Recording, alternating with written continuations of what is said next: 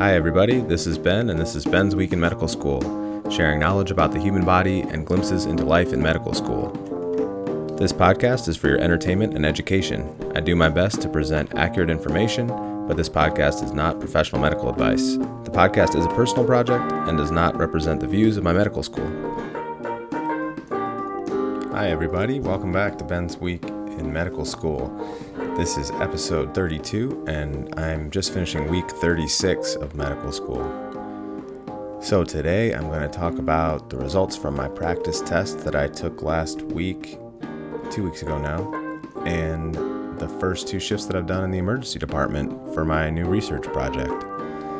And a little intro into how we're studying the brain for neurology, and um, the second round of COVID vaccine clinics that we just kicked off this weekend.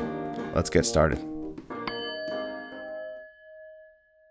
So, I got my results back from a practice test that I took two weeks ago. It's the practice test that's supposed to be like the first board exam that we have to take to become, uh, well, to move to our next step toward becoming doctors. It was kind of easier than I expected in some ways. First off, uh, it was four 90 minute sections with 50 questions in each section. And I guess I thought that it was going to take longer. Um, I thought it was like a seven and a half hour test, but I had some time left at the end of each section because I wasn't answering all the questions because I didn't know all the material.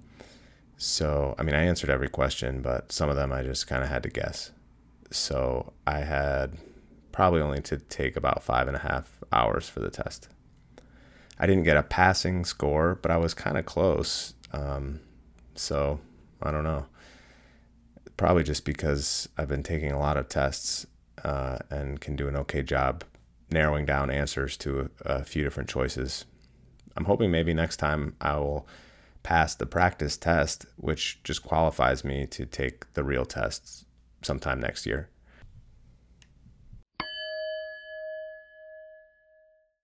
As of this weekend, I've now spent 40 hours on call for the emergency department research project. We're studying two different drugs that treat nausea in the emergency department. And so I, that was just two shifts actually. The shifts are supposed to run from 8 a.m. to 4 a.m.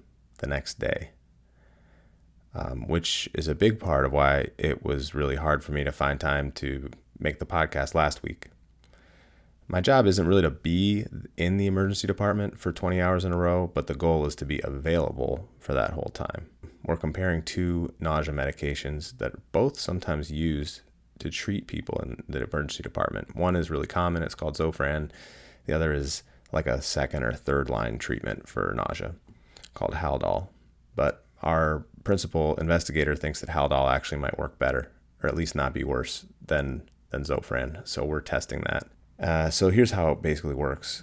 A patient comes in to the emergency department because they've been nauseous and throwing up and need to see a doctor. When that happens, I get a page from the triage nurse. So I race over there, and as the patient gets into their room, I intercept the doctor and introduce myself, tell them about the research project. And if they let me, if the physician lets me, then I'll go and talk to the patient and explain the study and see if they'll participate. Uh, if they do, we put them on a heart monitor, order the investigational drug, and then once they give it, I check up on the patient and ask them how their nausea is doing on a scale of 0 to 10. Right when we give the drug, then 30, 60, and 90 minutes later. That's how it's supposed to work. But in reality, our e- emergency department has been so busy by about, I don't know, 2 o'clock, 3 o'clock in the afternoon. There are three, sometimes four hour waits for someone who just has nausea.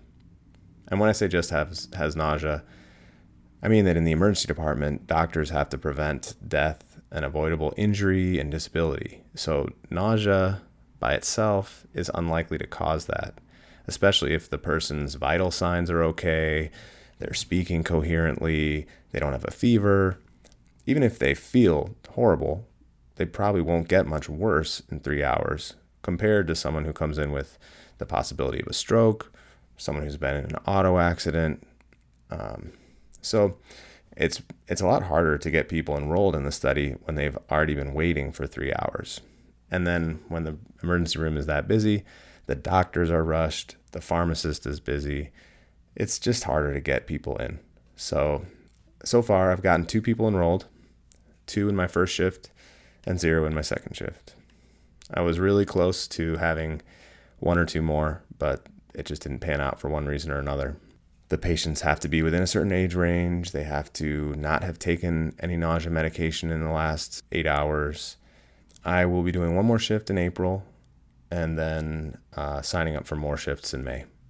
So we'll see how it goes, but it does take a lot of time to be on call. Uh, I'm getting better at it though. I spent a lot of this last shift on call at home or studying at school. So I wasn't, uh, I was still able to be pretty productive even while I was on call for the research project. So we're learning about the brain now, and one of the key tools for making discoveries about the brain are MRIs and CT scans. These are the two heavy lifters of examining the brain. X rays are good for a lot in the body, um, but they really are best at showing bone and really thick structures like like your lungs, uh, the location of your heart, and the size of it. But for um, for looking at the variations and undulations and smaller structures that are in the brain, you really need something more detailed. So I kind of have this analogy of, of an x-ray as being like a basic paper map that you can unfold like a street map. Whereas CTs and MRIs are more like an interactive Google Maps, and you can zoom in, turn things around, turn things on and off, like streets and satellite view, and then change your perspective. And um, it's much more interactive, and you can be much more selective for which types of things you're looking for. You can see soft tissue structures in CTs and MRIs in much more detail than you can with an x ray. There's a big difference between CT and MRI. A CT uses radiation eh, much in the same way that an x ray does. In fact, uh, getting a CT is almost like getting a uh, an X-ray movie taken of your head. The X-ray machine rotates and moves and takes a series of maybe 500 images and then those all get put together into a three dimensional image. So there's a lot more radiation than a single X ray. The great thing about it is it's quite fast and it's and it's relatively cheaper than an MRI. So CTs are the go-to way to look at someone's brain if they've been in uh, any sort of a traumatic injury, like a car accident. Also, if they come in with symptoms of a stroke. The two other great things um, are that you don't have to cram into a small tube. The MRI is the one where you're actually inside a quite tight tube. So that can be rough for people with claustrophobia. And then also in a CT, nurses and doctors can still access a lot of the patient even while they're in the CT scanner. So CT is great for checking whether there's bleeding in the body or not. Areas with fluid tend to just be dark, whereas things like muscles and brain tissue will be like a medium gray color. So you can see if there's a dark patch that's pushing the medium gray color out of the way. And that's especially important in something like stroke because there's two kinds of two main reasons why you would have a stroke. One is that a part of your brain is bleeding, and which is called hemorrhagic stroke, and the other is if part of your brain, some of the blood vessels have been blocked off, which is called an ischemic stroke. The treatments are the exact opposite of each other. When someone comes into the emergency department with symptoms of a stroke, the goal is to fix that problem before the part of their brain that's been cut off from a blood supply dies. And it has to be fast. And so CT is the number one thing to do when someone comes in with a stroke. And the main thing is to determine whether you need to give blood thinners and break clots in someone with an ischemic stroke, or whether this person has bleeding in the brain, in which case you would um, not not give those blood thinners that would cause more bleeding. That's that's the reason why CT will be done first when someone comes in with a stroke. It's fast and it gives you the most important answer you need to at least initially start treatment. MRI is really cool though. It doesn't use any radiation. Um, it uses magnets, which sounds pretty high tech. That's really nice because you can give somebody multiple MRIs without giving them you know, a year's worth of radiation in one day. It takes longer, but the results are incredible. Anybody that's doing research in the brain is probably likely to be using an MRI because you can pick up on really subtle structures in the brain at high resolution. Um, you can even detect how active certain parts of the brain are using functional MRI. My bioethics professor specializes in neuroethics and thinks that in 50 years, technologies like fMRI or the next generations of it will actually let scientists read people's thoughts. I can't tell if he's just messing with us to engage our ethical brains. Uh, one of the other things that I got up to this weekend was doing a second round of COVID vaccination clinics. I was there on Saturday and Sunday. On Saturday, I got to um, be the holder of the EpiPen. So I was just watching over people after they had their vaccine to make sure nobody was in any respiratory distress, and uh, mostly really just chatting with the vaccine recipients and and talking to some of my classmates and other volunteers. Um, at, there was nobody who experienced any distress while I was there, so I didn't get to use the EpiPen. Today, I got to vaccinate people, so I think I probably vaccinated 30 or 40 people with the Moderna vaccine, and it was really fun. There, the DJ was back playing music for the vaccine event. People were more excited to get their second dose because that's like, okay, I'm I'm done. I made it through. And so there was just a lot of relief. I think at the same time, Michigan is getting more and more cases of COVID right now. So people are individually relieved, but probably collectively like anxious and frustrated with how things are going overall in the state.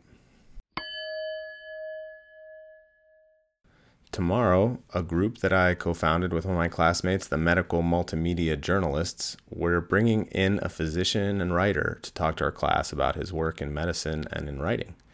He's a novelist as well as a an internal medicine physician. And he's a famously good storyteller. A lot of his stories come from his time working in tropical medicine in Madagascar and in Kenya. And he's going to come talk about his books and his medical mission trips. Uh, yeah, I'm just excited to see what he has to say and hear some of his stories and see uh, see his slideshow that he's going to give us. So that's it for tonight. Thank you for tuning in email me your questions and comments. My new email address for the podcast is ben at bensweek.com. And thanks to David Funkhauser for the intro and outro music. Have a great week.